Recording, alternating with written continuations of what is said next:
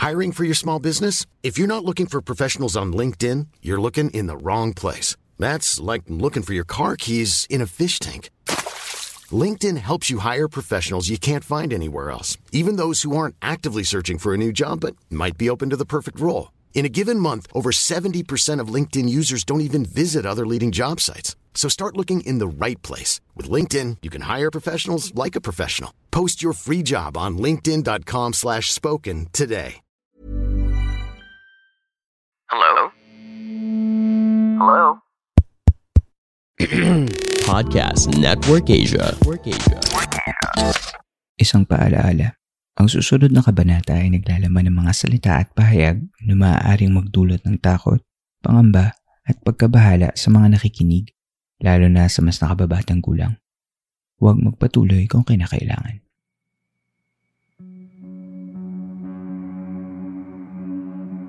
Tuloy po kayo sa ikalabing isang gabi ng San Telmo Society. Ngayong gabi, dinalaw ako ng aking mga kaibigan mula sa Paranormal Podcast. Isang programa tungkol sa mga kwento at totoong karanasan sa paranormal, kababalaghan at mga hindi maipaliwanag na bagay. Nagsimula akong makinig sa Paranormal Podcast noong nakarang taon at nung nakausap ko si Nick, ang podcast host, ay ipinakilala niya ako sa kanyang mga kaibigan na sina Sam, Liz at JM. Silang tatlo ay may abilidad na makausap at makakita at makaramdam ng mga nilalang mula sa ibang mundo. Tinawag nila ang kanilang grupo na The Charmed Ones in reference to the 90s series tungkol sa sisterhood and magic. Sa kwentuhan namin ito, may mga panahon na kailangan kong iblip ang ilang salita dahil hindi maaaring banggitin ang kanilang mga tunay na pangalan. Sa bandang huli ng kwentuhan ay sumama din si Nick sa aming usapan. Ngayong gabi, bubuksan natin ang San Telmo Society para sa Charmed Ones ng Paranormal Podcast. Halina at sumama na kayo sa aming kwentuhan.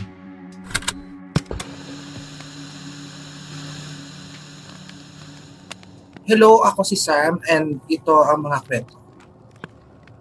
So, bata pa lang ako, medyo iba na yung pinaka parang upbringing ko. Kasi bata pa lang ako, medyo may nakikita na akong mga spirito, elementals, lahat ng yan. Nakita ko siya. Ang earliest memory ko ng mga spirits is about my grandmother. So yung grandmother ko kasi, while I was growing up, lagi ko siyang nakikita sa kwarto ko. Which is funny because nag, magka-share ka kasi, kasi kami ng mama ko ng kwarto. Pero parang ako lang yung nakakakita sa kanya. So doon ako nagsimula na parang um, what's, bakit ganyan, bakit, bakit laging, kasi ang kwento ng lola ko, kasi nakakausap ko siya as a nor- normal person. So, nag, uusap kami dalawa, lagi niya sinasabi na wag mong ipagsasabi kahit kanino na nakikita mo ko. So sabi ko, okay, so bakit? Pero basta wag mo na lang sasabihin, ganyan. So doon nagsimula siya na parang bata pa lang ako, medyo separated na ako sa family ko kasi meron akong nakikita na, at meron akong alam na hindi nila alam.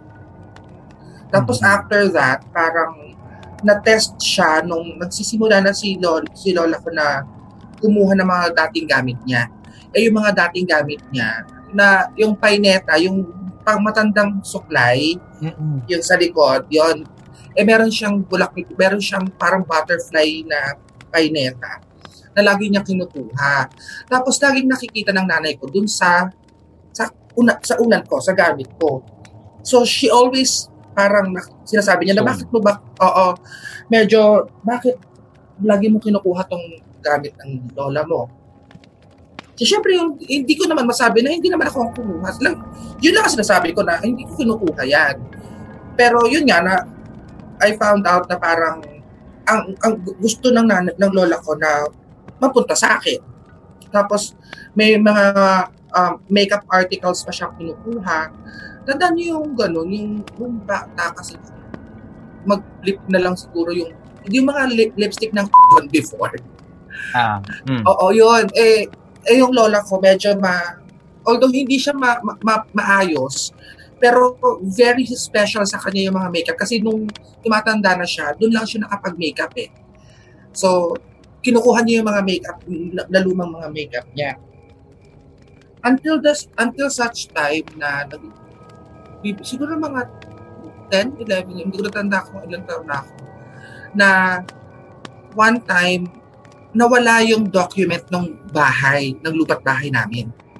Mhm.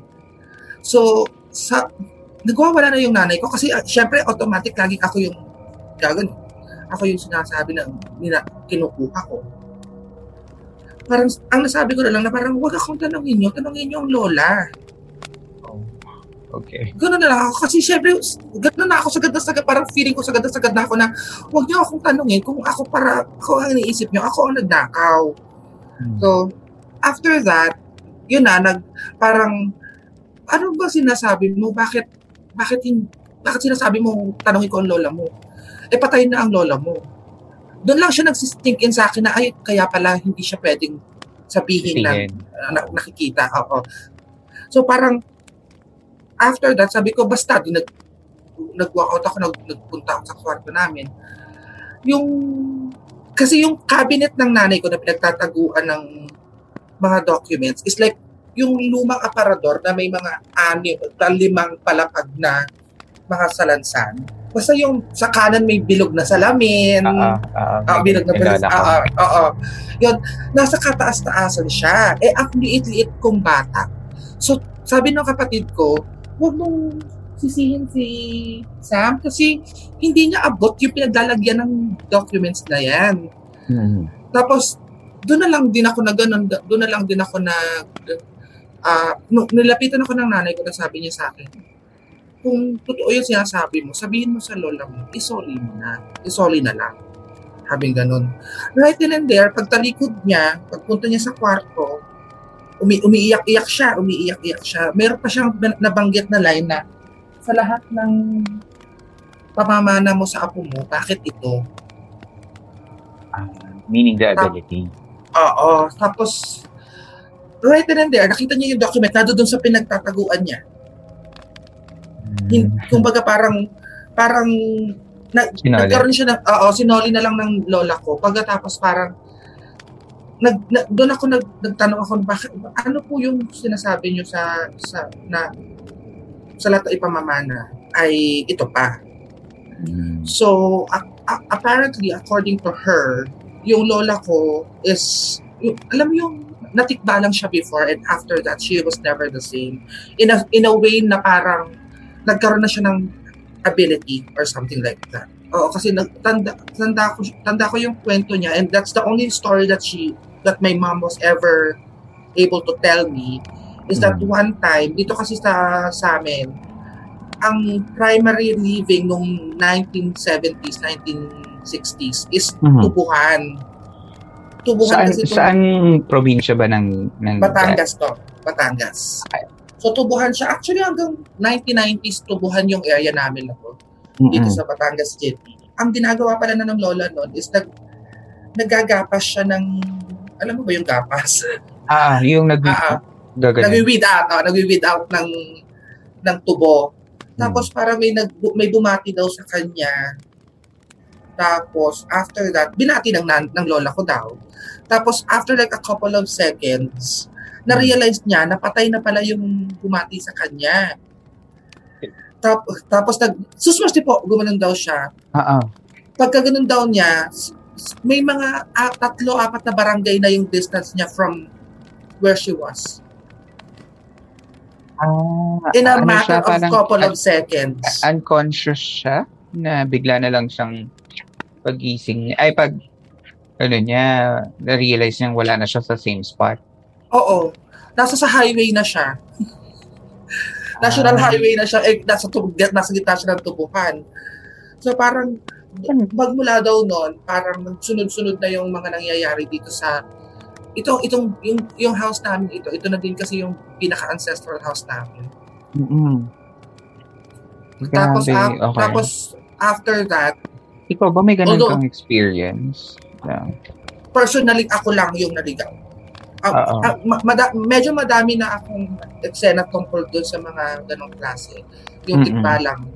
Pero yung yun eh nang nung panahon na sobrang active na yung yung abilities ko. Kasi nung Mm-mm. bata nga ako, yun, as per my memories, other Mm. than my grandmother, meron akong nakikita dati dito na yung sa pagkalabas ko kasi ng bahay before, malawak lang na siya na, na lupa. Tapos may kubo sa harapan ng bahay namin, sa kapitbahay namin. Tapos Mm-mm. sa doon sa tabi nila may balon. Doon sa balon na yon, as in every night kasi nasa second floor yung kwarto namin. Every night may nakikita lang akong lumalabas na alam mo yung parang hindi naman sa dako level no, pero more of like alam mo yung naka-lotus naka-lotus seat siya. Yung naka parang na meditation seat na lumulutang siya. Tapos parang gumagapang lang siya palabas. So, kapit-bahay ko pala si Sadako before. Hindi ko naman alam. So, nung panahon yun, parang sabi ko nga, so, nung mga panahon yun, parang, I thought that it was normal kasi hindi, hindi naman, wala namang, lalo na nung panahon na, na nalaman na ng nanay ko, hindi naman niya ako pinagbawalan. Okay. Kasi siguro nga dahil nga ganun, dahil meron ding ganun ang lola ko. Mm-mm. Tapos dun- dito sa location namin, yung uncle ko naman, kapatid ng mama ko. Ganun siya, siya ganun siya, lumalaban siya ng mga singing contest. Okay. Baladir talaga ang lo- dito ko noon kasi talagang Rico J. Puno yung labanan. Oo. Ganon. Tapos, parang, ang nangyari, kwento lang din to ng nanay ko ha, nung gabing yon nasa, nasa labas yung tito ko, kumakanta siya. Yung nanay ko naman, nasa sa second floor, nakasilip sa tito ko. Tapos habang Hmm. kumakanta si ta, yung tito ko, nagkaganon siya yung nagda-drum siya sa, ang nanay ko naman, nagda-drum, nagkumakatok sa bintana. Kita mo ba yung, di ba, kahoy na bintana, yung pinaka sa baba, yung nagna-knock lang siya, sinasabayan niya lang yung beat, nagda-drums siya. Okay. Oo, yung nagda-drum siya ganyan. Mm. Tapos, ang nangyari, may may dumaan daw na matandang babae, binati daw yung tito ko, na, uy, ang ganda naman ang boses mo. Narinig daw ng lola ko yun. Tapos sabi ng lola ko, hinawakan niya daw yung kamay ng nanay ko, huwag kang kumatok. Raymar, pumasok ka sa loob. Pumasok sila sa loob. After that, nagkasakit ang, ang tito ko, Mm. pagkagising niya, nung, nung gabi ngayon, parang nilagnat at kasilat, kinabukasan daw, paos na siya. Paos na siya. Tapos after nun, hindi na siya nakakanta. As in talagang sumisemplang na yung boses niya. From a balladeer na lumalaban sa mga singing contest, Mm-mm. hanggang sa nawalan siya ng tono. Ano yun? So parang kinuha yung boss? Oo, naba, nabati. Oo, nabati.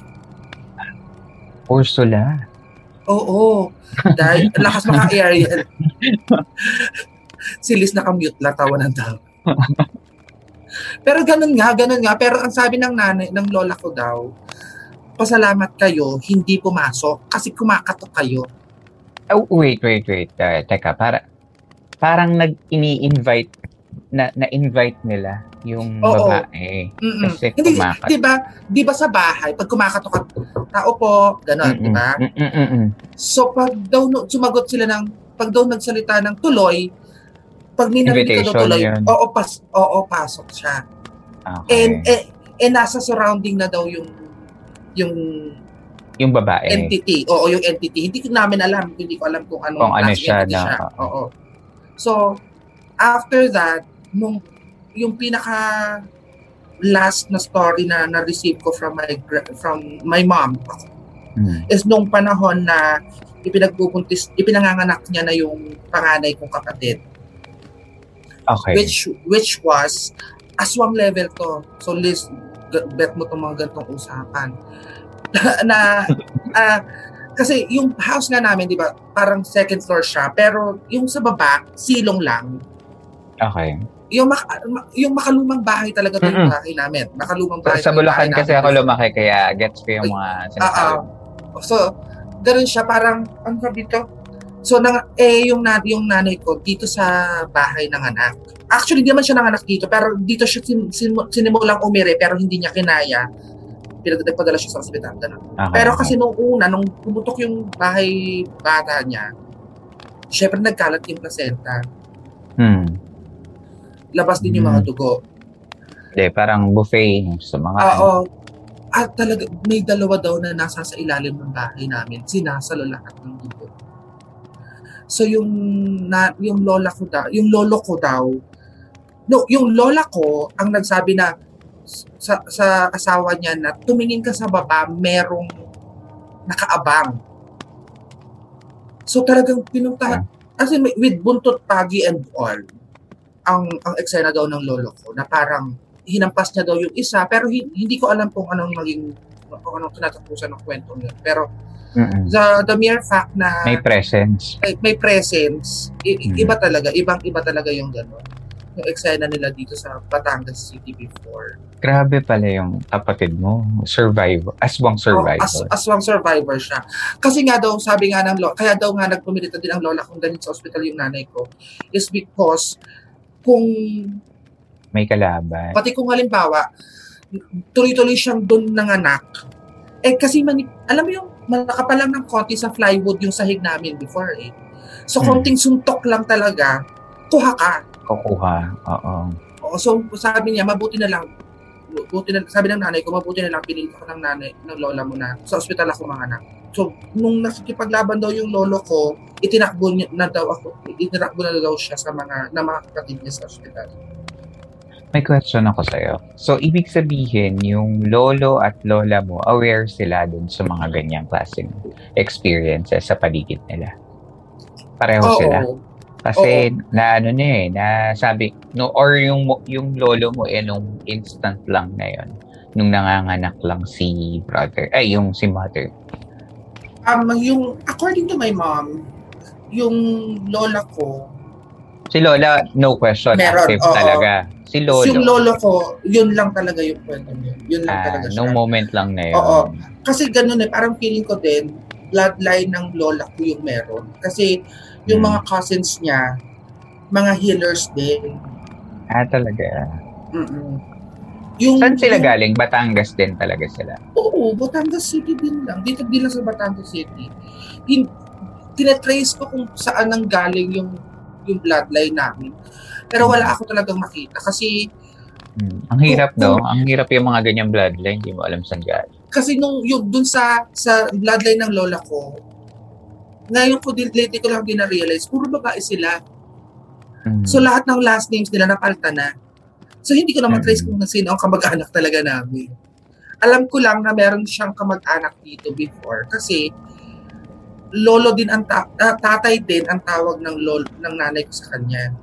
Parang tiyuhin siya ng lol ng nanay ko. Mm-mm. Kaya ko lang alam na gano'n siya. Tapos dalawa tatlo sila ditong kamag-anak ng nanay ng lola ko. Dalawang babae. Tapos na yung isang ang iri pa, ang iri-iri pa nun kasi bunso siyang kapatid ng lola ko. Bunso kapatid siya ng lola ko. Mhm. Habang tumatanda siya, kasi siguro parang feeling ko 10-20 years lang ang difference ng ng bat matandang yon sa mama ko.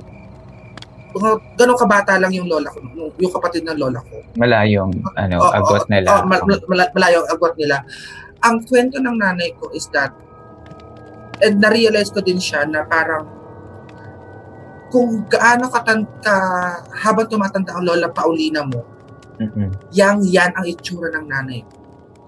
And I was already teen- teenager na ako noon kasi naging ka- naging kasampahay namin ng lola ko noon kasi wala ayaw niyang ayaw wala siyang naging anak. So Mm-mm. dito siya tumitira, tumitigil-tigil sa amin. Yun lang yung nakilala ko. Tapos yung healer namin na na tito ko din. May tito din ako sa mga healer. Mm-mm. Ayun. So yun ang, yun ang kwento ng kabataan ko. O, elementary days. O.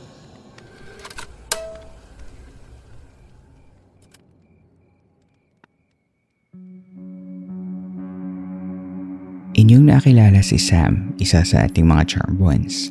Sa ating pagbabalik, kilalanin naman natin si Liz at ang kanyang mga kwento tungkol sa paranormal.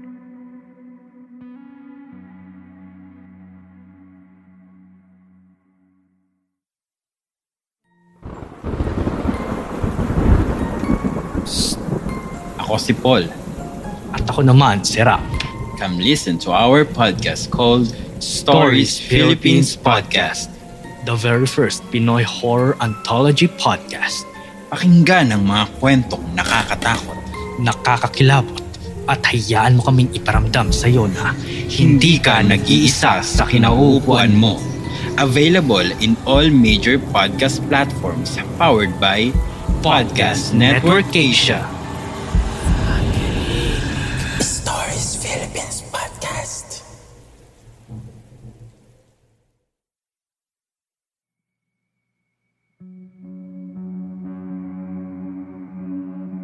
Sa pagbabalik ng Philippine Campfire Stories.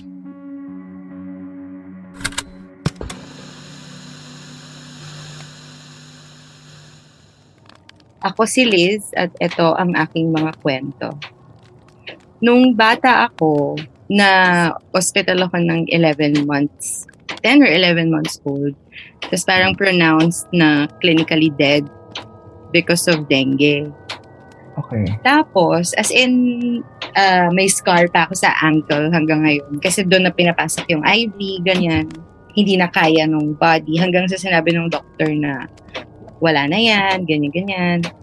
Tapos, uh, yung mom ko nung time na yun, nasa chapel siya nung hospital. Kasi, nabuntis yung mom ko sa akin, 19 lang siya.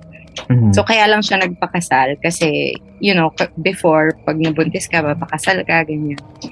Tapos parang pinagdadasal niya na ah, ito lang yung reason kung ba't ako nagpakasal, hindi to pwedeng mawala sa akin, ganyan, ganyan. Tapos, sabi nila, sabi nung tita at saka lola ko, Mm. meron daw bata na pumasok sa hospital room na may hawak na red na ball. Tapos, parang dinidribble-dribble niya yung ball, ganyan, naglalaro siya. Tapos, kulot na ah, parang 8, 9 years old, gano'n. Tapos, nung pumasok siya sa room, parang nakasmile lang siya habang lahat ng tao umiiyak kasi patay na nga daw ako, gano'n. Okay. Tapos, nung tatanggalin na yung parang life support, nagulat yung doctors kasi biglang buhay na ako na hindi nila ma-explain kung bakit or ano. Tapos, at the same time daw, dun sa ancestral house namin sa Manila, Kinikilabutan ako. Nakikita kaya? Hindi pala. sure, may kinikilabutan ako sa kwento. yung, Mm. yung ancestral house namin sa Manila, sumakto daw. Same, parang, basta may oras, kurento lang nung, actually, nalaman ko lang to kasi nag-guest yung tito ko one time dun sa kabilang podcast. Tapos Mhm. dun ko lang nalaman yung buong kwento. Same time daw yun, na 3 ng hapon, nag, may bata na pumunta dun sa ancestral house namin sa Manila. Tapos parang basta parang kinausap yung lolo ko or something. Tapos at the same time, dun, dun daw, biglang naging okay ako. So, yung theory ng family ko, parang si Santo Niño daw yon. Pero yung theory naman, yung theory naman nila Sam, parang star seed daw ako kasi napalitan na daw ako ng bata ako.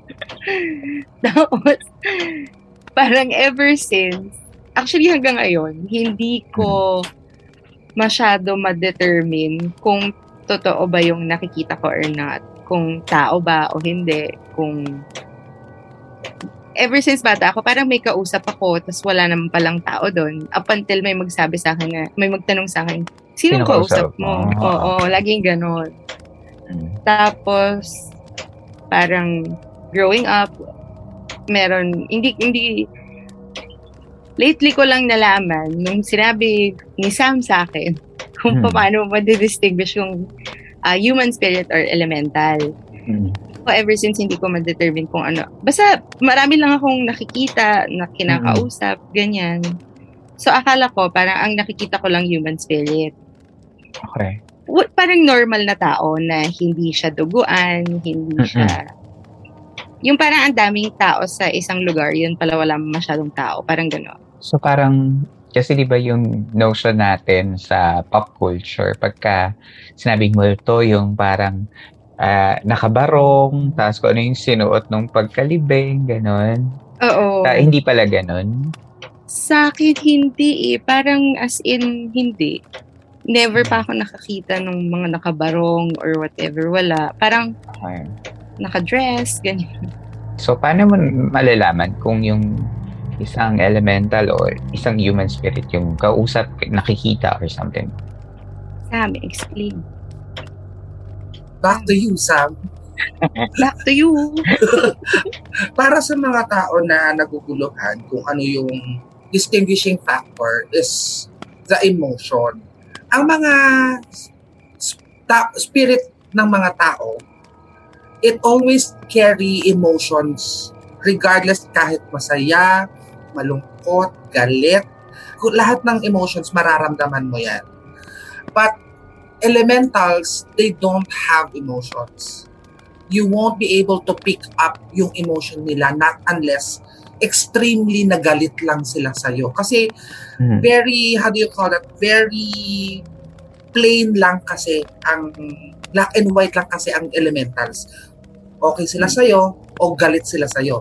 Pag okay sila sa'yo, wala kang mararamdaman. One thing na nakakagulo sa mga tao na may na may ability is that pag halimbawa yan, ang, ang mga elementals kasi, lalo na pag laging nasa sa, around mga tao talaga ha, na human, yung mas sa civilization, Mhm. nag, nag, nagma-manifest sila as a human person, as a human spirit. Nagpa, para lang, alam mo, para hindi ka nila matakot. Since Mm-mm. o- okay naman ako sa iyo, eh, hindi, hindi kita aatakihin. So, what a- what a- the elemental would do is to morph itself into a human being para hindi Mm-mm. ka talaga matakot. Kasi pag Mm, nakita mo, kasi unfortunately, lalo na tayo mga Pilipino, pag pangit ang nakikita natin, either ayaw natin o natatakot tayo. Oo. So, so syempre hindi naman yun talaga ang gusto nilang gawin sa'yo. So, you know, they would they would appear as a human being Mm-mm. para hindi ka talaga mata- matakot. Doon sa mga na, na, na example sa akin ni, ni Liz nung gano nung nag, nag-uusap kami, may mga na meron mari- doon niya lang din na-realize na kasi nung panahon yun, sabi ko, anong itsura, anong suot ng babae? Nakadress siya ng orange. So sabi ko, so if you're going to deduct doon sa, mga, sa panahon, sa oras, at sa lokasyon niya, nung panahon yon fall season yon so taglagas. So Mhm. lahat ng mga elementals talaga, may orange hue or yellow hue sa mga sa aura nila. Nagpapalit din kasi sila ng itsura according to the season. Siyempre dahil nature spirits yung mga yan. Yes, oo. Yun yung identifier ko Mm-mm. na gumagana naman. Kumbaga parang ano lang, na, nag-adjust lang sila, nag-adapt lang sila sa atin. Oo. Sa- para hindi ka matakot. Okay. Which which makes sense naman, which makes sense. Yan. So, nasa sa first match pa lang tayo, na limang minuto na yung timer mo. Oo nga eh. Sabi ko sa iyo, abangan mo, mahaba, madami. Panggan, ito yung sa, sinasabi ko yung San Telmo Society mo to, mauubusan ka ng... Ano to? Sabi, One, se- madama- one season guaranteed na. Oo, oo.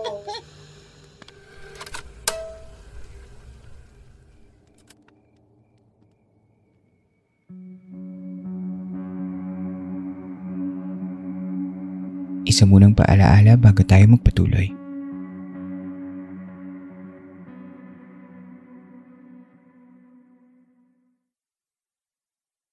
What do you get when you combine ghosts, a haunted house, deadly nightmares, and a Pinoy psycho with true crime? You get another killer season of The Last 24 Hours. This June, listen to five new stories of true crime in 12 episodes that will shock and scare. Available on Spotify, Apple Podcasts, and everywhere else you get your podcast fix.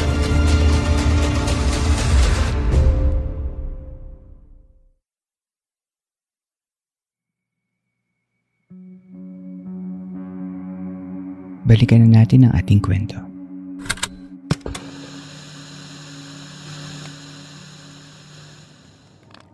Ako po si JM at ito po ang aking kwento. Base kasi sa kwento nila noon, 3 years old ako nung namatay yung lolo ko. So ako yung favorite kasi ni lola at lolo na tawag ko is nanay and tatay. So yun, so ako yung pinaka-pet nila sa lahat ng mga apo. So nung namatay si tatay, yun, iyak daw ako ng iyak. Tapos parang hinahabol ko yung kabaong niya that time. Tapos, ewan ko ah, um, kwento na lang to kasi hindi ko, hindi ko, hindi ko, hindi ko siya naalala talaga. eh. Tapos one time daw, nasa kusina daw ako, malapit sa CR. Tinuturo ko daw yung yung sa may pinto ng banyo. Tapos sinasabi ko daw tatay, tatay. Yun. Yun yung, yun yung lang yung naaalala ko na, na Earliest. uh, first, oo, yun, yun na yung pinaka, ano, early na experience ko. Ayun, kasi bata, sakitin ako ng bata. So, ako yung pinaka, yung attention na sa akin talaga. Tapos, um, namatay na ako nung sanggol pa daw ako. Almost 30 minutes na daw. Na, alam ko 30 minutes na, kalimutan ko na eh. 30 So, minutes. napalitan ka tapos, na din ba? hindi ko rin sure kung ako nga to. Ayun. So, yun. Tapos nagulat na daw nga sila. Tapos umiyak, umiyak ako. Ayun. Kasi parang pinakasakit ko is mahina yung baga ko. Hmm. So, tas asthmatic. Nahaman ako sa family. Sa mami. Okay. Hmm. Si mami kasi asthmatic. Ayun. Tapos yun lang, yun lang, yun lang yung naalala ko nung bata ako. Tapos nung lumalaki ako, mahilig ako sa ano, mahilig ako sa mga horror stories. That time kasi, that time kasi malikot na yung imagination ko.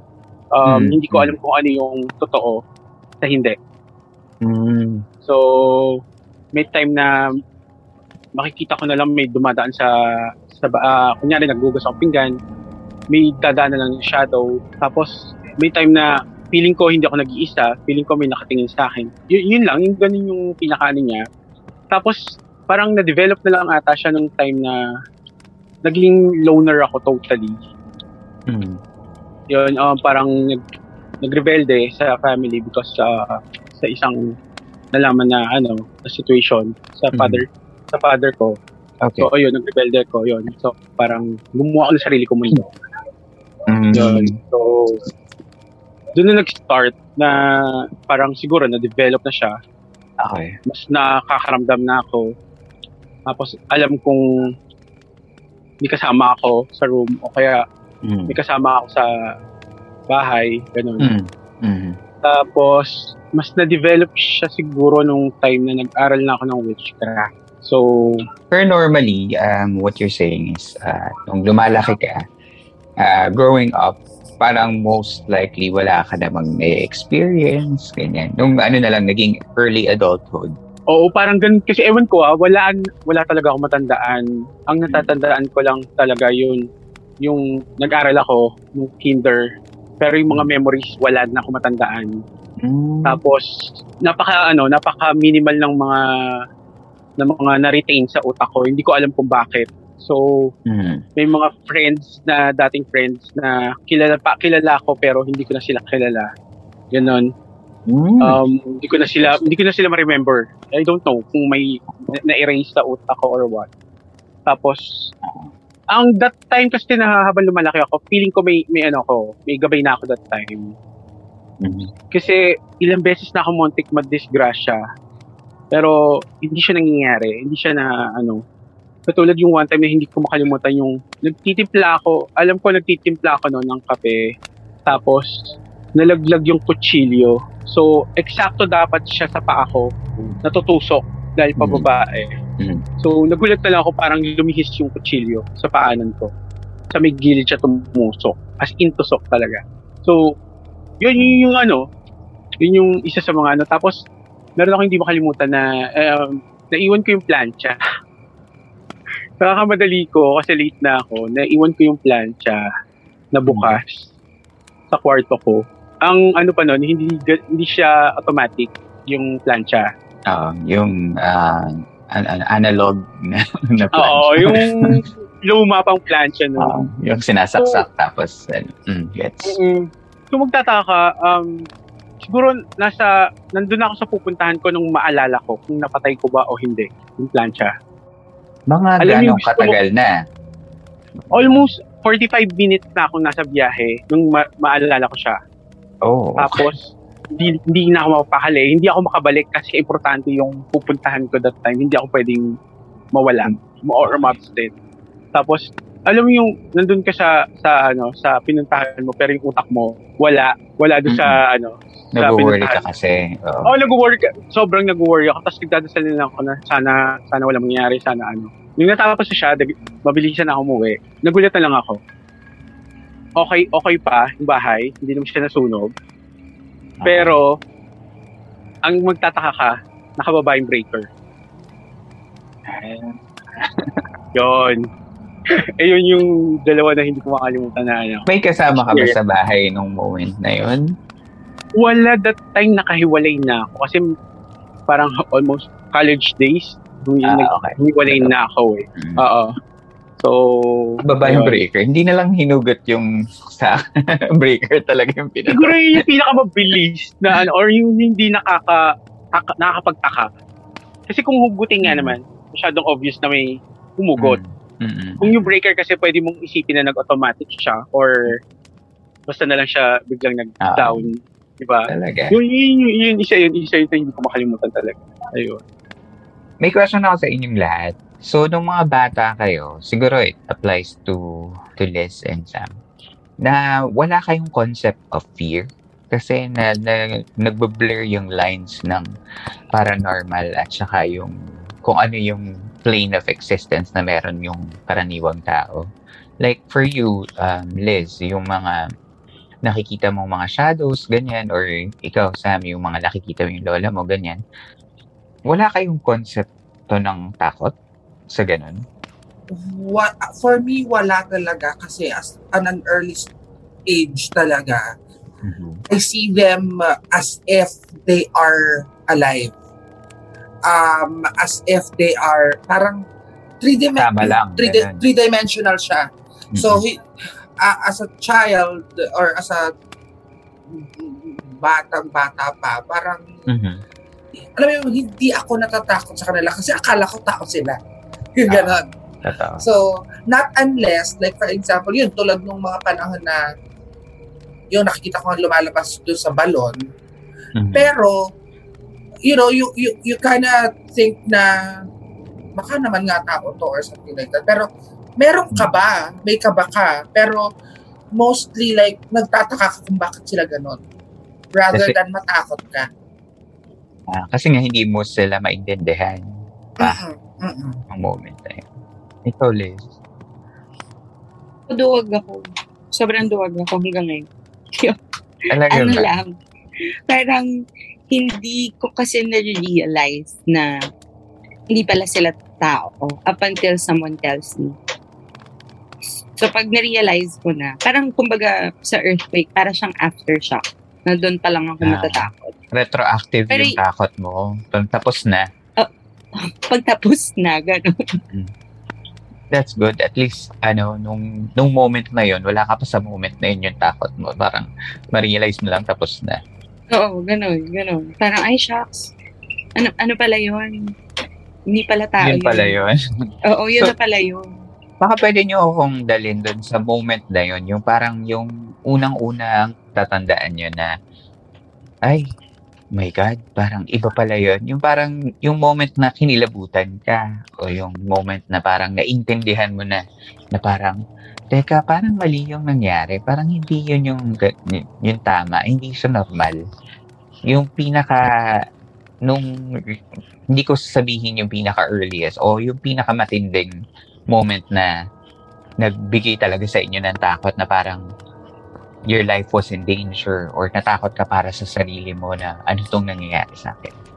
O, sige. Sam, ikaw na. O, sige, ganito na lang. Yung, ano ko, i-relieve ko na naman tong storyang to. I'm very Okay. sorry. Hindi, okay lang naman, okay lang naman. One thing or one incident that made me, how do you call it, that actually gave me pause sa mga ginagawa ko nung panahon yon. I was already in college here, mga first year college ako nito. Bear in mind na na ako, nag-fail ako kasi na isang taon sa high school. I was 18 already by that time. So legally, I'm so I can go around the city already. So nung first year college ako, I transferred from an from my alma, from my high school school to a different college. So nung panahon yon, I've al- I'm, I've already experienced a lot of the paranormal. Marami na akong experience and stuff like that. But again, going back dun sa sinasabi ko kanina, kung may makatakot ako, wala talaga akong takot. Actually, nung high school ako, I was thrilled para makakita. Kasi, ba- Oo, kasi nung panahong yun, nung, when I was in high school talaga, those are my darkest times in my life, like really darkest time. That the only time that I am, that I can feel something is when I'm actively looking for them. Naghahanap ko sila, Hmm. nag investigate ako, kahit mga, kahit nag, nag, nagsisayans ako sa mag-isa sa sementeryo. Ganong level Mm-mm. para lang talaga may ma- may maramdaman ako. So, merong chismis na kumalat sa school namin na nagpa sabog daw ng ang isang refinery ng fumes. Na- Nagtataka kami kasi yung school ko, technically, kami yung pinakamataas na part sa Batangas. Nasa taas kami ng Batangas, Batangas City. So if there's anyone or any refinery na malapit na nag nagpakawala ng fumes, it would be us that would experience it first rather than the schools below. Okay? Pero sabi nila, nagpalabas daw ng mga estudyante itong old school ko. Um, old school ko siya. Sabi ko, okay, dead ma lang kami, a week pass, kinontak ako nung isa kong, nung panahon ko, me- medyo mini-mentor niya na ako. Mm-mm. So sabi niya sa akin, Sam, punta ka dito sa, sa kita tayo. Ah. Tapos, dinala niya ako dun sa old school na pinuntahan ko. Since naman nga, medyo kilala naman ako dun sa school na yun, there was no question of whether or not what am I what am I doing there. Kaya pumasok lang ako sa school, kasama ko yung um, men- Mentor. mentor ko. Oo, si mentor ko. Tapos, after that, parang binigyan niya ako ng instructions on where to go. So, like what I said, dati, dati ko tong school. So, this was at around like 7 p.m.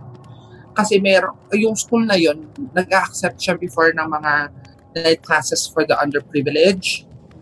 So, Mm-mm. Night so, classes. Oo, mga night classes. So parang, nung parang yun, dinala niya ako dun sa high school department building. So, mas familiar ako dun kasi dun ako nag-high school. Mm-mm. So, ganun ako. So, sabi niya sa akin, hintayin kita dito sa harapan ng building kasi may mga um, patibot, may mga acacia trees. Tapos sa likod nun, may, may chapel. So, sabi ko, sabi niya, hintayin kita dito, pumunta ka sa taas. Binigyan niya lang ako ng flashlight. Yun lang. Kasi di ba yung mga schools naman, may mga, yung kada flight ng stairs, may windows. So sabi niya, para lang malaman ko kung nasan ka, pag nasa sa second floor ka na, flash, i-flashlight mo sa may bintana para kita ko kung nasan ka ng floor. Okay. Habang umakit ka. Ah, habang umakit ako. So, nakarating ako sa second floor, third floor, fifth floor, eh hanggang fifth floor lang. Pero yung sa fifth floor, hindi na ako pwede mag-flash ng ilaw kasi yung Pader part na. na, eh, CR na, CR na siya. Mm-mm. Mm. Wala nang So- wala nang bintana. ah, wala na bintana. So sabi ko, okay. So nung pagtaas ko, sabi ko, I'm feeling something, pero I gravitated towards the female CR. So nung panahon yun, so parang sabi ko, okay, sige, hindi, punta muna ka ng male CR. Pumunta ka ng male CR. Ganun talaga, wala ako. Merong hila talaga sa, sa kabilang area rather than sa CR ng babae, na lalaki. So since gabi naman na, so pum- Anong oras na to ng gabi? Around mga mag, Eight? mag, mag 8 o'clock na siguro to, ganun. Mm. So sabi ko, um, pasok kong ganyan, sinilip ko siya.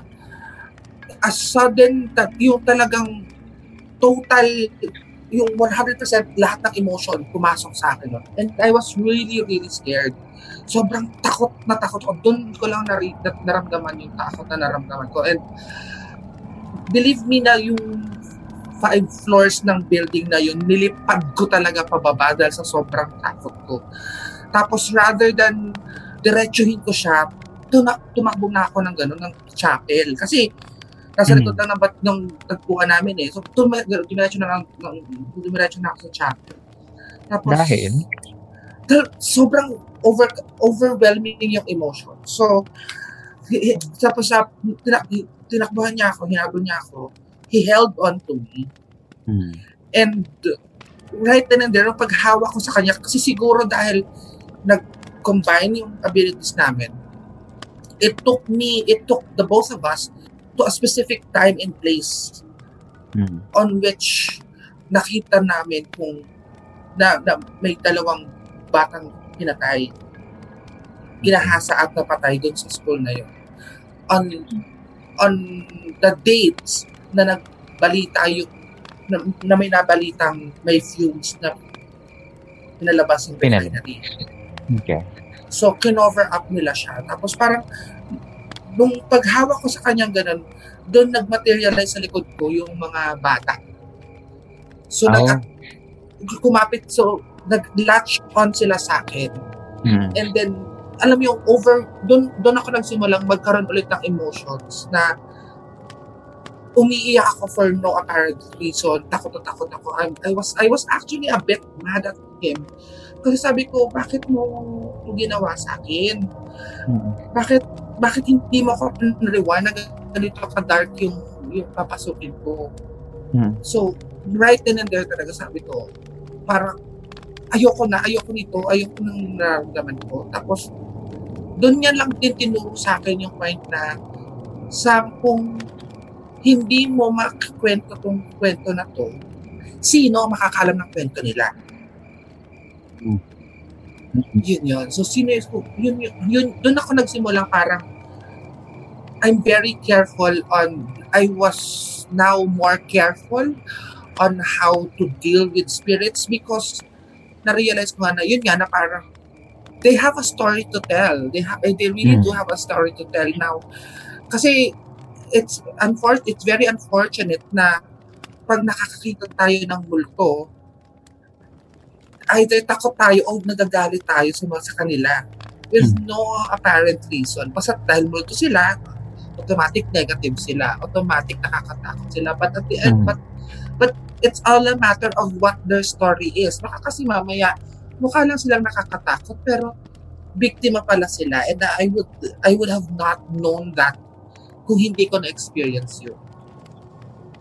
Kasi magmula na, oo, Mm. magmula nun talaga, naging very respectful ako sa pag, hin, hin, I do not, magmula nun, hindi na ako nag, nag-hunt ng kung ano-ano. Kasi talaga, Hindi mo na talaga- nag-seek ng, ay, talagang Oo, oo. sumusugod ka, hanapin sila.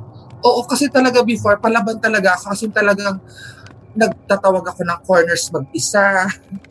Um, Which is very dangerous, no? Oo, very talaga. Kasi, like, I would go into a forest alone. kasi nga, At such kasi a young ganun. age. Oo, oo. I was, I, I was like fif- 15, 16 years old yung panahon yun na pupunta ako sa isang, dito sa Batangas, sa tawag, Tingga, kasi yun parang, meron kasi dong isang parang man-made falls, Okay. pero nasa kalagitnaan siya ng gubat. Kasi talagang pumupunta ako mag-isa doon. Kasi alam ko may mga spirits doon, may mga and may Hmm. mga elementals doon. So pumupunta ako doon mag-isa. Mhm. So, ganun. so parang doon ko na-realize na, ay, dahan-dahan ka pala talaga bakla kasi baka mamaya um, na, na, na, na, na, na-offend mo sila sa ginagawa mo. Kasi again, Mm. they have their own story to tell. Yung gano'n. Oy, thank you. Thank you sa pag-share mo yan. At least it's a reminder to the listeners. Especially those na yung carefree and medyo risk takers, uh, mga daredevils na respeto pa din ang unang-unang batayan natin para mabuhay ng walang ah, walang aberya. Kasi hindi mo, hindi mo rin naman alam baka mamaya sila ay nananahimik lang at tayo pala yung nakaka-istorbo sa kanila. hindi pala.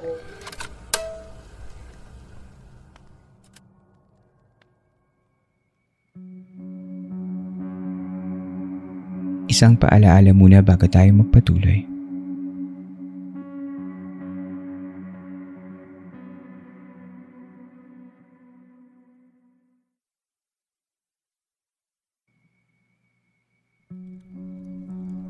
Sa panahon ngayon, ang digital presence ay isa ng basic need sa mga virtual meetings, online school, at iba pang mga streaming activities. Di ba't maganda na alam mong secure ang data at information mo? Virtual Private Networks or VPN gives you that layer protection kapag nagkoconnect ka sa mga Wi-Fi hotspots na hindi mo pinagkakatiwalaan. It will also allow you to access content na geo-locked to specific locations, lalo na sa mga streaming apps. we have partnered with NordVPN through Podmetrics for you guys to also enjoy the same experience. They have an amazing promo right now that allows you to get 73% off of the two year plan plus 4 months free when you use our link in the description and our code PHCampfire before checking out. They also offer a 30 day money back guarantee. So, ano pang hinihintay nyo? Sign up na for a NordVPN account and visit nordvpn.com slash phcampfire now.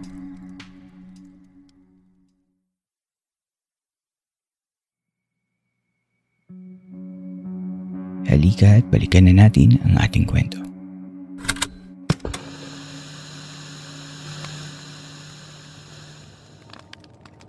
Kayo, ah, Liz, um, JM, meron ba kayong moment na yung parang biglang, teka, parang malito ah, yung parang hindi ako ready sa ganito. Mga ganun. Meron ba kayong slight instances na pwede nyo i-share? Meron. Kasi hindi ko sila na-distinguish. Kasi lately, nito lang, as in nito lang, nung nakilala ko lang si Sam tsaka si JM, nito lang talaga ako nag natanggap, kumbaga, na may ability ako. Kasi before, Hmm. papatingin pa ako sa psychiatrist, na cousin ko, ganun. Kung babaliw na pa ako. um, may one time, um, I was driving, tapos kasama ko yung uh, daughter ko, tsaka yung yaya. Or, basta may yaya akong kasama, hindi ko maalala kung kasama ko ba yung daughter ko. Sa flyover sa Katipunan, doon sa may De La Strada Church. Ah, walang traffic kasi parang Sunday ata yun. Basta medyo mabilis yung takbo ko. Tapos may parang six guys na tumawid. So nagulat ako kasi parang tumawid sila out of nowhere sa flyover. Oo. So bigla akong promeno. Tapos as in pinagbubusinahan ako, ganyan. Tapos sabi nung yaya, Ma'am, ba't ka promeno? Sabi ko may tumawid eh. Sabi ko, ano ba ginagawa niyo? Nagmura-mura pa ako, ganyan. Hmm. Walang tumawid. Kinonfirm ni Yaya. Na walang Oo, sabi niya, wala naman, ganyan-ganyan. Wala, Yun. buti hindi ka na aksidente. Yun nga, buti talaga. Nakakainis. Mabuti at alike yung traffic at hindi ka nag-cause ng accident, hindi kayo naka-aksidente. Oo, sobrang ano din. Al- na, anong itsura ng mga tumawid? Napansin mo pa? Or mabilis lang sila? Blur lang? Mabili, parang alam mo yung parang mga construction worker Mm-mm. na pa, basta para sila nagmamadali na tumawid, gano'n. Mm-mm. Nakakatakot naman yun. Nakakatakot kasi ano, hindi, more than, more than sa ano, yung physical Buwis buhay, gano'n. Ah, yung physical risk na pwedeng masaktan talaga kayo kasi nalito ka eh. Parang, parang may tumawid sa harapan mo tapos pwedeng, kasi di ba pag nagda-drive ka, talagang yung instinct mo pilang preno talaga pag something na may kakaiba, di ba? So, Oo, sobra. Laging ano, sana hindi ba uli? anim sila. Ikaw yung sa bahay nyo, di ba? Nakapagkwento ka doon sa Paranormal Podcast. Sa bahay namin. Oo, Ah, old di ba? house namin. Ay, yun yung house namin nung ex-husband ko. Pero yung house ko ngayon, bumalik kasi ako sa house ng mom ko. Dito yung medyo mas marami. Ah, so ngayon na parang ah, ngayon na meron ka nang nakakausap tungkol doon sa mga experiences mo, mas na-manage mo ba siya? Especially kapag kunwari may daramdaman ka na out of nowhere biglang something merong merong presence. Lagi ko silang ginugulo. Like, nagsasend ako ng picture, nagsasend ako ng video, mga ganun. Hmm. Kaya, to confirm na parang, uy, ano ba to? Parang biglang, as in, kailan ba yun, Sam? Last week ata yun. Yung may shake ng doorknob ko Oo, sa last room. week. Last week yun, no? Yun, mga ganun. So, tatanong ko sila kung ano. Pero mas hindi na ako natatakot ngayon. Mhm. Kasi, uh, May backup ka na. may backup may ka na. backup ako eh. Hindi, tsaka parang in-explain nila sa akin kung ano ba yung nandito, kung bakit ganon, bakit ganito. Kaya, Bakit hindi hindi mo siya, hindi ka katulad ni, ni Sam tsaka ni JM na hindi mo siya in-explore at a young age? Hindi, in denial. Hanggang ngayon, in denial pa ako. Sa aming tatlo, ako yung ako yung baby girl dito. Oo. hindi kasi nakakatakot naman talaga. Hindi naman siya yung something na, alam nyo yung, ako as a, as a person who doesn't have anything with, uh, with your experiences. Ang pinaka-concern ko sa inyong mga may abilities is yung, paano mo maka, paano mo ma, um, determine kung hin- nasa borderline ka na ng pagkabaliw o pagkawalan ng sarili mong isip doon sa sa kung ability pa ba yan or pinaglalaroan ka na ba ng isip mo? Yung ganun. So parang yun yung in, in- ano ko. Kaya pag nakakita ko ng mga um, yung mga homeless people eh, lalo na sa atin yung mga taong grasa Ah.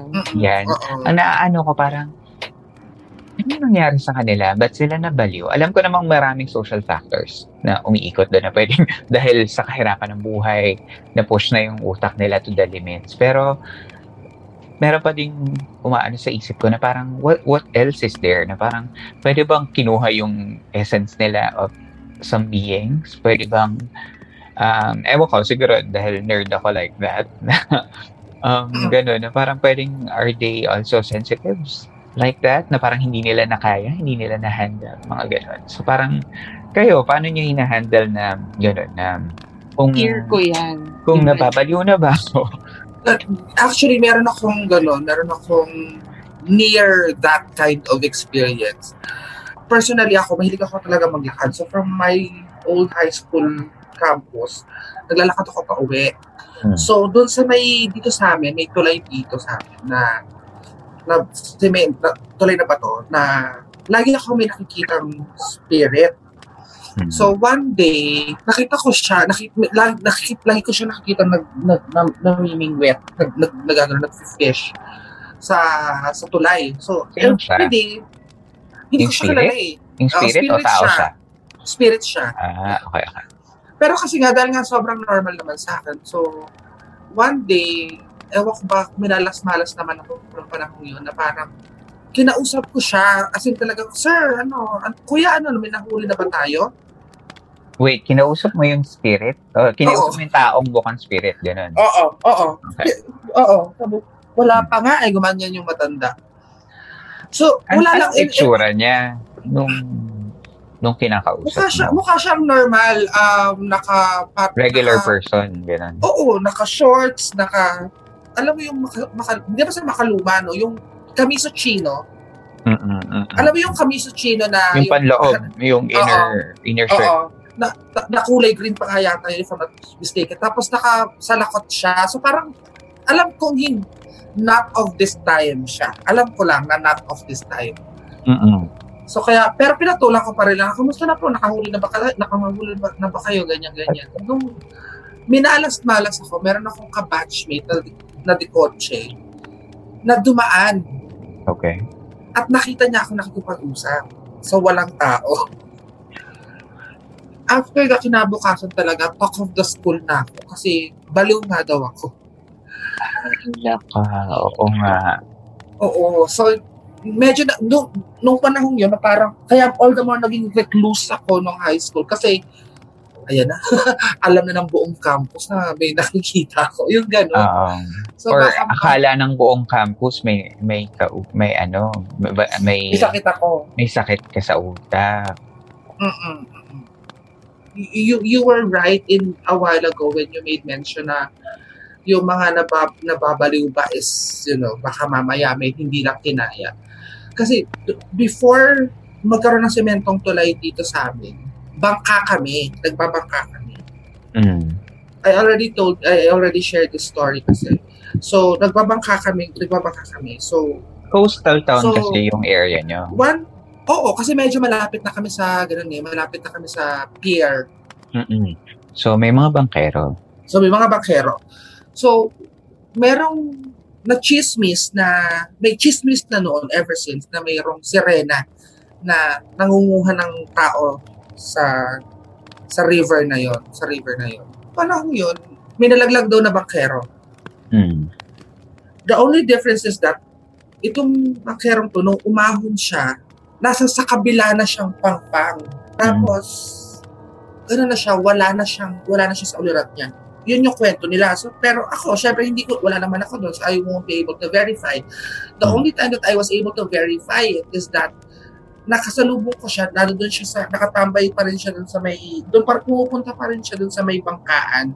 Mm. Pero hindi na siya nag, nagtatawid. Mm-mm. Tulalala lang siya. Lumapit ako sa kanya. Gusto ko siya sanang kamustahin. Pero pag hawak ko sa kanya, alam mo yung feeling mo, gumagapang sa'yo yung tubig. Medyo nai-imagine ko kasi medyo uh, visual akong tao. Oo. Oo. Pero yun, so pag hawak ko sa kanya, parang feeling ko, gumagapang yung tubig sa, sa braso ko. ganyan. Pasalang talaga siya. Oo. Tapos, usually naman kasi, kahit walang ability ang tao, pag humawak tayo sa tao, ramdam natin kung galit ba to, masaya ba to, ganun. Talag, wala akong nararamdaman sa kanya. As in talagang basa lang siya. Parang ano lang Tapos, siya, hollow. Doon ko lang, oo, hollow na lang talaga siya. Tapos doon ko lang na-realize na si, malamang nga nakuha na, nakuha nung kung ano man yung nakakuha sa kanya, Mm. ang essence ng pagkatao niya. And we were only left with a hollow person. Mm. Tapos after that, dinala na siya sa mental, which, alam mo yun, yung, again, re- returning back dun sa sa mga topics mo, kanina, mga minention kanina, just exactly how many people in the mental institutions, how many people na nakikita natin palaboy-laboy sa kalsada, at Mm. hindi lang talaga nakaya yung, yung, ano, yung supernatural. Yeah, I know. Kaya, props to you guys kasi kaya niya. Meron din akong isa pang um, question sa sa inyo guys. How true or how far yung mga experiences nyo doon sa mga pinapakita sa pop culture, TV, comics, ganyan. I know it's it's enhanced for entertainment purposes, Oo. di ba? Yun yung mga ginagawa nila. Pero how near? Kasi I'm sure those kind of content that we see online, we see on TV is inspired by true events and of course, yung kaya naman yun lumabas is because may nakaisip na, na, na may nakaisip ng ganun because from a true experience or something similar. Gaano kalayo yung mga nakikita namin sa TV sa mga na-experience ninyo? Like for example, meeting up me- meeting a ghost or receiving an aura or looking at an aura. Ganyan. Ang pinakama, pinakamalapit, actually super pinpoint accurate, is the sixth sense. Mm.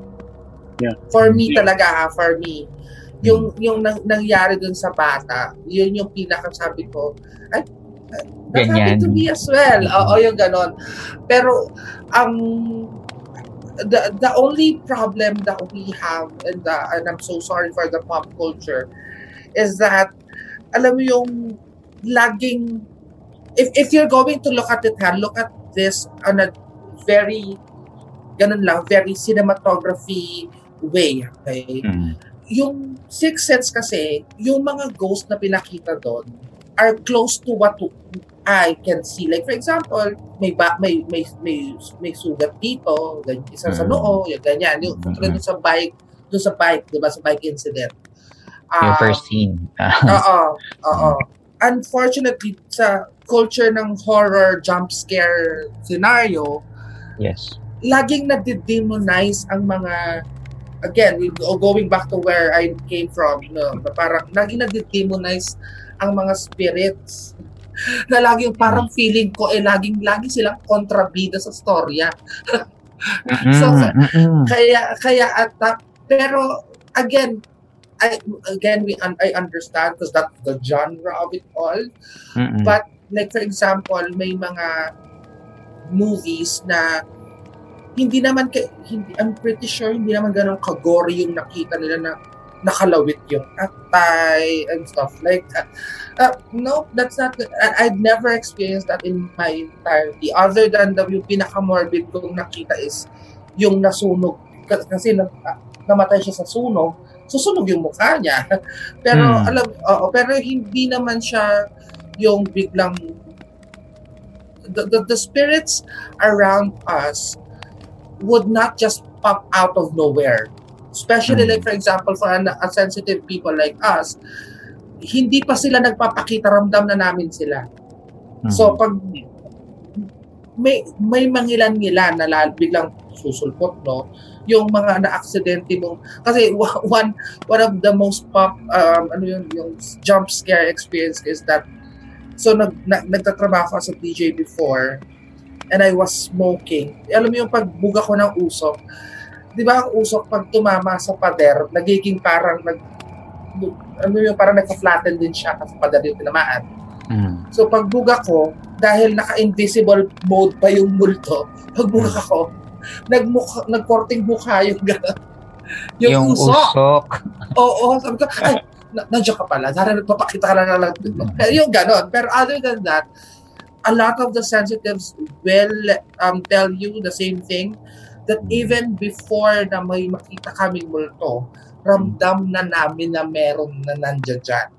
So there's no such thing as a nakakatakot. There's no such thing as that. It, it, it was just it was just you know ah okay nandiyan ah ikaw pala yung nararamdaman ko ah ikaw pala yung naaamoy ko yung gano'n.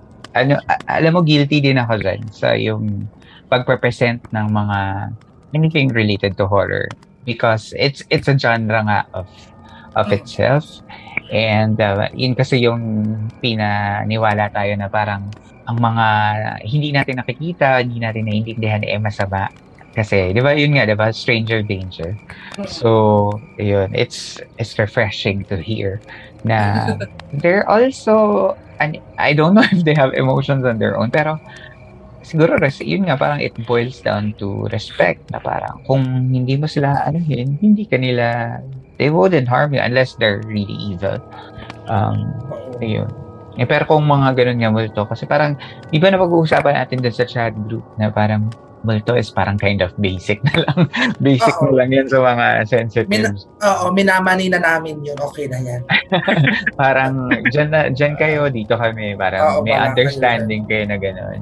Oo. So, ika, kayo, um, Liz, JM, paano yung, ano nyo, yung ganyan, yung, uh, and the same question, na parang, gaano kalayo yung experiences nyo sa pop culture and what makes you say that? Ah, si pala hindi nakakapagbigay. Oo. Walang Wala bearing yan ako. si Wala, wala ako. Gal- Pagalawin nyo yung baso. Please. Liz, ikaw Oh, muna. Akala ko si JM sasagot eh. Ay, hindi ikaw muna. Sige, ikaw muna. Ano ba? Ay, Tama yun, yung sa Sixth Sense actually. Kasi nga, parang, Yun Sa talaga yung akin- closest for you. Yeah, never ako nakakita nung like duguan or... Hindi yung katulad sa feng shui na ganyan, na parang makikita mo na parang she's there, she's coming, haunting with background music. and all that.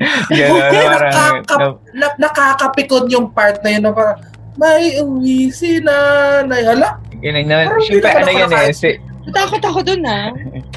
di ba cinema to, cinema, cinema, cinematic effect kasi na parang they, they build up the audience. Pero yung, I wanted to, I wanted to hear from you na parang, mas nakakatakot yata yung sa inyo na kasi parang biglang in one snap, ayan, sa mukha. Walang build up, walang preparation, walang anticipation, nandyan sa mukha mo. May, ka, may kasama ka. Oo, ako lagi ako naggulat eh. Para kang inaabangan.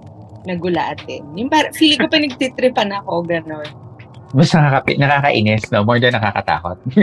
Nakakainis kasi parang nananahimik ka tapos biglang, wow, gano'n. Y- ayoko lang yung jump scares kasi, di ba? Did you have jump scares aside from the one that na yun, tumawid? Uh, yeah. Nung November, we had the party here Hmm. at my house. Tapos, umalis na yung ah, yung family ko. Tapos, so nagla-lysol ako, ganyan. Tapos, ah, parang may nakaabang sa akin sa door. Tapos, yun Na yung what? naka-orange. Nakaabang na what? Nakaabang na babae, kamukha ni ano, Eugene Domingo. Yun yung kanina na Ka-image tuloy ako. Oo, Okay. like wala lang siyang lunar, tapos a bit Ah. younger. Ganun. Hmm. Tas And then, parang- what, should, what did she do? Wala. She was just standing by the door and then paglabas ko nandun, tapos sumigaw ako, So, nagbabaan yung mga kapatid ko, oh, what happened? Ganyan, ganyan. Parang, sabi ko yung babae, ganyan. Sigaw Kasi like, sigaw like natakot ka o sinigawan mo siya na parang to get out of here? No, sigaw na gulat. Like, Ah, kasi nagulat ka talaga. nagulat talaga ako. Kasi, Mhm. alam mo, parang nagtatago behind the door. Ah, Hindi behind the door, like outside the door. Ganun. mhm, mhm. Tapos, may chinek, na-review pa namin yung CCTVs, gano'n. Tapos yung part, Na baka, like, baka kasi totoong, ano, totoong nagnanakaw, magnanakaw pala ganun. oo, or like, baka, alam mo yun, cure. Kasi pag uh, nagsisend ako dyan sa kanila ng mga random na CCTV stuff dito sa bahay. And you see talaga Mm. mga orbs, gano'n. Kasi, Mm. sabi ni Sam, yung etong house daw, parang may maraming nagpa-party yung mga elementals dito. Tapos, Because, dahil, wala lang, dahil just, just so. sabi ni Sam, parang matagal na raw kasi sila dito. Ah, okay. Kayo pala yung intrusion dyan. Oo, oo, oo, parang, sorry. Pe- pero ano daw, ah, para, in a way, para silang bantay ng mom ko, I guess. Hmm. So, yun. Nagsisend ako sa kanila ng mga random stuff na, oh, tingnan nyo to. As, as in, kita mo na may orb, ganyan. Ah, whatever. mhm. Tapos dun sa part na, nagu, na sumigaw ako, nag-skip yung CCTV for parang a minute. Eh. Basta sinend ko rin sa, sinend ko sa inyo yun, di ba? Sinend ko yun. Yeah. Mm-mm. Mm. Yun. Nag-skip siya talaga. Oh, so para talaga ano, um, so malayo talaga siya dun sa representation niya sa pop culture, yung mga Mm-mm. experience mo. Walang background music. Ah, kaya Wala yung background music na.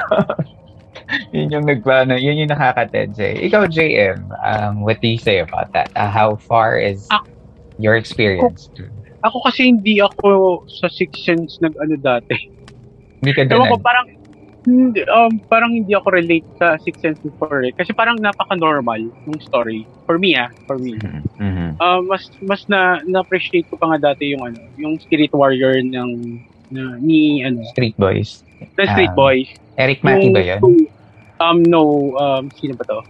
Yung manager din nila, nakalimutan ko yung Ah, Ayun. Ayun, basta alam ko Yung- yun. Al- alin yung- doon? yung- Kasi medyo yung marami. two, yung doon. two. Yung two. Yung, yung kay the Joel shortcut. Torre? No, yun yung first. Ah, yung, yung- two. Yung the shortcut. yung bumalik sila, Mhm. yung bumalik sila sa time, Mm-mm. Mm-mm. yung Yun, merong kasi- tagabantay. Tagabantay Yes. ba? Kasi doon parang nakarelate ako. Kasi nga parang yung story niya is parang nakaka-relate ako kasi nga sabi ko, may gabay din ako. Mm. Tapos may alam ako sa mga babaylan that time. Tapos Hmm. yung yung utak ko, alam kong ganun kalawak. Yung yung dimension na meron tayo. Na Mm. hindi lang tayo yung nandito. Mm. Kumbaga may iba pa. So parang relate na relate ako. Tapos yung ganun kalakas si sino to yung yung lola niya, yung may lola na Mm-mm. nagkasakit. Yun, Mm-mm. parang ganun yung yung sen- yung pagka-sensitive ko, ganun kalakas. So, yun yung nag-ano sa akin noon na lumaki ko na ganun yung ano ko, pag-iisip ko. Tapos, Mm. yun nga, um, habang lumalaki, na alam kong may mga sirena, may mga may mga loop na sinasabi na pwede kang matrap dun sa loop na yon na hindi ka na makalabas. Yun, pwedeng doon ka na mamatay. Yung gan- mga Grabe. bagay. Grabe Oo, naman. Meron na, napanood, ah, ito ah, one, one of the most of, I'm so sorry, pero most offensive movie na napanood ko, Mm. Filipino, is, um, oh my God, I can't believe, it's Aiko Melendez. Ano? Um, Puera Usog. Ah, oo, oo, oo. Oh my Bago God. lang di- yata yan eh. ah, baka siguro, Paano napapanood yan? Na, nasa sa, Oo, napanood ko yan. nasa sa Netflix yata siya or Netflix, something. yeah. Oo. Alam naging superpower yung word na Puera Usog! Puera Usog. Tapos yung Actually, nawawala yung ghost, parang punyata to bad. Actually, para siya, comedy siya sa akin nung pinanood ko siya. Oo. Ah, Oo. parang ano na lang, in-enhance na lang yung ano, yung Oo. yung co- coined term na puwera uso. Ginawa siyang parang spell or something. Oo. para siyang, par, parang Reagan! Parang, ako ba? Parang na-offend ako noon ng konti. Pinatay ko na talaga pagkatapos eh. Bitch, eh. Pero may isang movie na, ano, Tagalog, yung Tenement, Tenement 2. Ay, T2. Oo, si Marisol Ah, Soriano. Tito, yun, yun, sobra. Ang, ang, Oo, ang galing ng researcher. No? Ang galing researcher. yan. Accurate yan. Alin doon? Alin doon yung parang... Yung- yun, yun yung sa Encanto eh. Yan yung biringan. Kanto, diba? yeah. Yung biringan, yeah. Yun yung start ng biringan, ano, issue. Nagkaroon ng issue ng pagbiringan. So, yun, yung, mismo kasi yung tenement na yun is talagang marami doon. Marami doon sa tenement na yun. Kasi nakapunta na ako doon, doon bahay ng best friend ko dati. Okay. So, madalas kami, madalas ako doon. Yung ano, yung... Yung sa T2, yung... Kasi hindi nakakatakot yung mga ano dun eh. Hindi sila presented as ah Horror. scary, ano Oo, eh, scary beings eh. Ano lang sila, they're just parang mga ano nga lang eh, mukhang elven, dwarves, ganyan yung Mm-mm. Oo, Ano? So, um, ang nakakatakot doon is yung, alam mo yung namatay yung asawa ni John Lloyd. Yung Oo. namatay siya. Kasi yung asawa ni John Lloyd is parang ano, di ba? Encanto din, oo. Engkanto pala yun. So, tapos sinabuyan ng asin. Tapos naging ano, Naging saging. punong saging. Yun yung nakakatakot doon eh. Kasi ba, tapos biglang nasa labas nag nag-aantabay. Tapos ang nakakatuwa doon, hindi sila yung, yung itsura ng mga engkanto naka damit luma. Oh, Filipiniana. Oo, Tapos, yun yun. nat- natatawa pa ako kay ganun, kay, kay Kay Brosas doon sa movie na yun. Kasi, again, going back to um, what I said a while ago na kahit elemental sila, Mhm. it doesn't necessarily mean negative sila. Like, di ba, nakakatawa pa yung character ni ganun doon ni Ni Kay Brosas. Kay Brosas, which actually, may mga entities talaga and elementals na they are just literally playful. Mm-mm. So for example, yung sinasabi namin, sinasabi ko kay na yung sa house ni yung mga elementals doon, alam mo yung naglalaro lang talaga sila. May party lang lagi sa bahay nila. Which Hmm. makes, which, alam mo yung sinasabi ko na, hindi nila naman sila, kasalanan. oo, hindi naman, hindi naman nila kasalanan eh. Namumuhay sila ng tahimik. Eh, nagkataon lang, nakikita mo sila. So, Mm. ika- ang, ang, ano ba talaga, again, it go, it boils back to, ano ba yung pagkakaintindi mo? Kasi, Mm. Ang, ang unfortunately nga, dito nga sa atin, medyo dinemonize nila yung mga ganong klaseng entity. Mm. So automatic, para ay, kailangan kong i-ganon siya, kailangan ko siyang i- i-banish, kailangan ko siyang palayasin dito. But at the end of the day, huy, mahiya ka naman, nauna yung mga yan dyan sa'yo. Baka pag sila ang nagpalaya sa'yo, lagot ka dyan. Mm. Yun, yun nga din yung ah, palaki kasi sa atin, di ba? Ganun. Oo. Tapos meron pa di ba na ano, yung may kasabihan sila dati na lahat ng lahat ng ah, spirits na nandito sa lupa or anything na nakikita natin hindi normal is Is from the Devil. devil. Yeah. Oo. So, 'di ba, yun yung yun yung tinanim sa atin lagi na kaya pag may nakikita tayo, ay, masama to, layuan natin, 'di ba? Umiwas na tayo. Yung ganung style na Hmm. hindi naman natin alam talaga kung ano yung purpose bakit nagpakita siya sa Mm. atin, 'di ba? Mm. Parang isipin natin agad ng masa, nag-iisip tayo agad ng masama. Dahil nga, yun yung pagpapalaking ginawa sa atin. Maganda rin yung angle na yan nung sa movie na ni Nicole Kidman na The Others. Na kasi Oo, parang, Oo. ano eh, parang possible na ikaw pala yung nakaka-istorbo sa kanila. na parang, na hindi hindi siya the other way around. It could be, it could be both ways na ikaw yung nakaka-istorbo sa kanila, in naiistorbo ka nila ikaw. Uh, pero um, ang ganda ng movie na yun na parang ah pwede nga palang ako pala ako pala yung nakaka-istorbo. so Oo. sorry naman. na, na, nakakatuwa din yun kasi parang it, it, it just um, solidify the fact na it's not the way it's not the it's not the things that you see it's Mm. actually how you perceive it Mm. so for Mm. kahit, kahit like for example in, in our language na parang pag sinabihan kita "You- oh my god you're such a bitch it's up to you, the person that received that message kung ano yung meaning ng salitang yun. Mm. So, nakakita ka ng entity, Mm. it's up to you to understand, um, nananakot ba siya? Nandyan dyan lang Or ba napadaan siya? lang ba siya? Napadaan lang ba siya?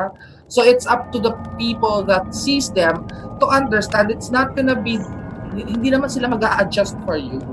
Diba? Ano to? Patay na nga ako. Ako pa yung mag adjust sa'yo. Nakakaya naman.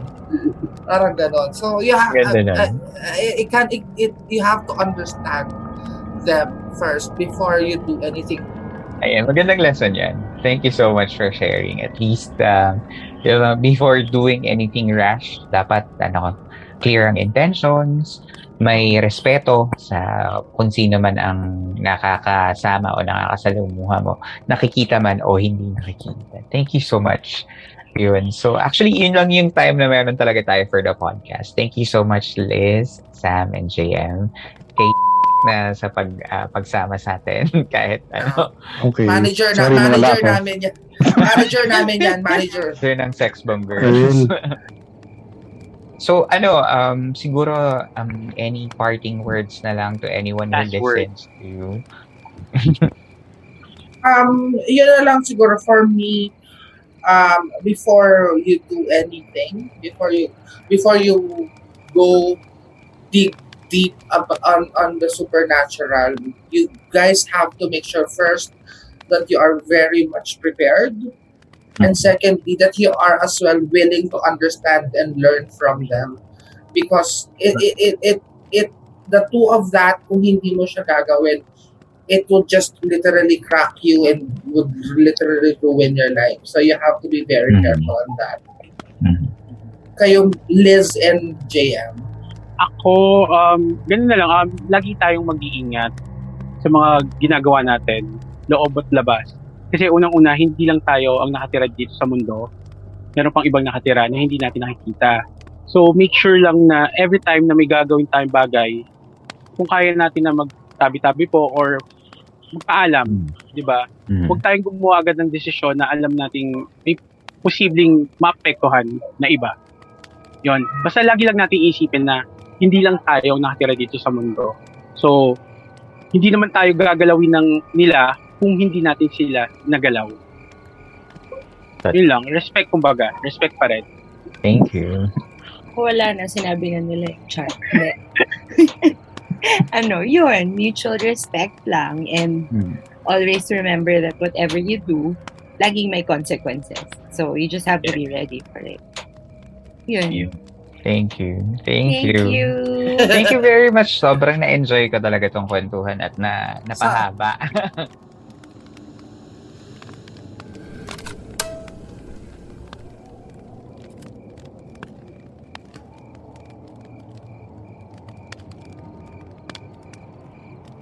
Napakarami pa naming napag-usapan at luba akong ikinutuwa ang pag-uusap at pakikipagkwentuhan ko kina Sam, Liz at JM. Kasama na si Nick. Tulad ng nasabi na sa aming usapan, ang paggalang sa ibang mga nilalang, mga bagay at mga kagawian ay may malaking ambag upang makamtan ang mas tahimik na buhay. Naiintindihan ko na ang Pilipinas ay karaniwang relihiyoso at nakakahon sa ideyang ito. Huwag nating kalimutan na ang ating bansa ay may mayamang kultura na mas matanda pa sa mga relihiyong laganap ngayon. Naniniwala ako na ang kabutihang loob, hindi paghangad ng kasamaan sa kapwa at paggalang sa pag-iral ng isa't isa ay mas mahalaga kaysa sa anumang aral na itinuturo ng ibang paniniwala na katas ng kolonyalismo. Napakalawak at napakakomplikado ng buhay, ng isip at ng pag-iral ng isang tao. Maraming bagay ang hindi natin naiintindihan. Maging mapagkumbaba tayo sa ideyang hindi natin alam ang lahat at buksan ng isip sa mas marami pang bagay. Inaanyayahan kong lahat na pakinggan ang Paranormal Podcast kada linggo para sa mas marami pang kwento ng kababalaghan at katakataka. Ngayong linggo, ang inyong abang lingkod ay dumako din sa kanilang tahanan upang maging panauhin. Pagkatapos ng episode na ito, sana ay makinig din kayo sa Paranormal Podcast at suportahan ninyo ang ating mga kaibigan.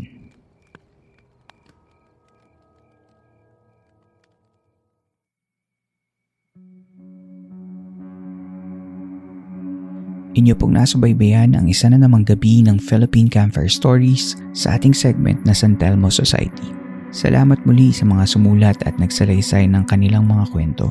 Kung gusto ninyong maging tagapagkwento sa ating podcast, ay mag-email lamang sa campfirestoriesph at gmail.com. Alam kong marami pang mga kwento ang nakatago sa likod ng mga nakikinig ng podcast na ito. Gusto kong malaman ninyo na sa pagbabahagi ninyo ng mga kwento sa San Telmo Society, hindi lang kayo nakakapagbahagi ng kwento, kundi na ipapabatid ninyo sa mga nakikinig na hindi lang pala kayo nag-iisa sa mga karanasang ganito. More than the stories you hear on TV or movies, dito sa San Telmo Society, mga totoong tao at totoong karanasan mula sa mahiwagang mundo ng paranormal at kababalaghan ang sama-sama nating nasisilip sa bawat kwento ng ating binabasa. Hayaan niyo akong magpasalamat sa lahat ng nakikinig. Kayo, tayo, tayo ang San Telmo Society. Salamat sa mga sumusuporta sa ating campsite sa pamamagitan ng Patreon at Coffee. Ang mga patrons natin ay natutunghayan ng episode na ito ng mas maaga Puntaan lamang ang show notes ng episode na ito para sa Patreon at Coffee support links kung gusto ninyo ng early access. Ang Philippine Camper Stories ay miyembro ng Podcast Network Asia at powered by Podmetrics, ang pinakamadaling paraan upang kumita sa pamamagitan ng podcast. Sa Podmetrics, maaari niyong pagkakitaan ng inyong podcast sa pamamagitan ng mga ad campaigns and marketing affiliation sa iba't ibang brands. Para sa mga podcasters na gaya ko, mag-sign up na sa podmetrics.co at gamitin ang aking referral code Philippine Camphor Stories. Capital letters ang simula ng bawat salita, ang P, C at S at walang space at makikita ito sa show notes ng episode na ito. Kung nais naman ninyo makipag-collaborate para sa marketing ng aming programa, magtungo lamang sa advertiser.podmetrics.co at hayaan yung tulungan namin kayong maipahayag ang inyong mga produkto at serbisyo sa ating mga listeners. Nais kong tulungan ang mga tatak at produktong Pilipino dahil naniniwala ako na gaya ng mga kwento natin sa Philippine Camper Stories, mahusay ang tatak lokal. Muli, maraming salamat sa pagbisita ninyo sa ating campsite. Hanggang dito na lamang po at hanggang sa susunod nating kwentuhan.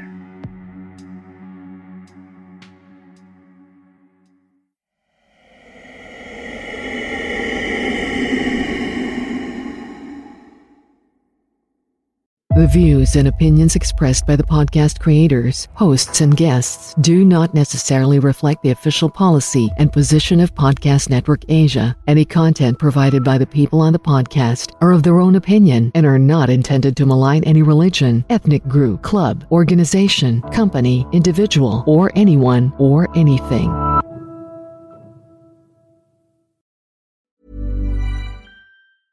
Hi, this is Paige from Giggly Squad, and I want to talk to you about Splash Refresher and my water intake. Okay, so you guys obviously know that I'm a hydrated girly, but sometimes when you drink that much water, it starts to just taste bland, and you're just like, I need something to spice it up. That's why I love Splash Refresher.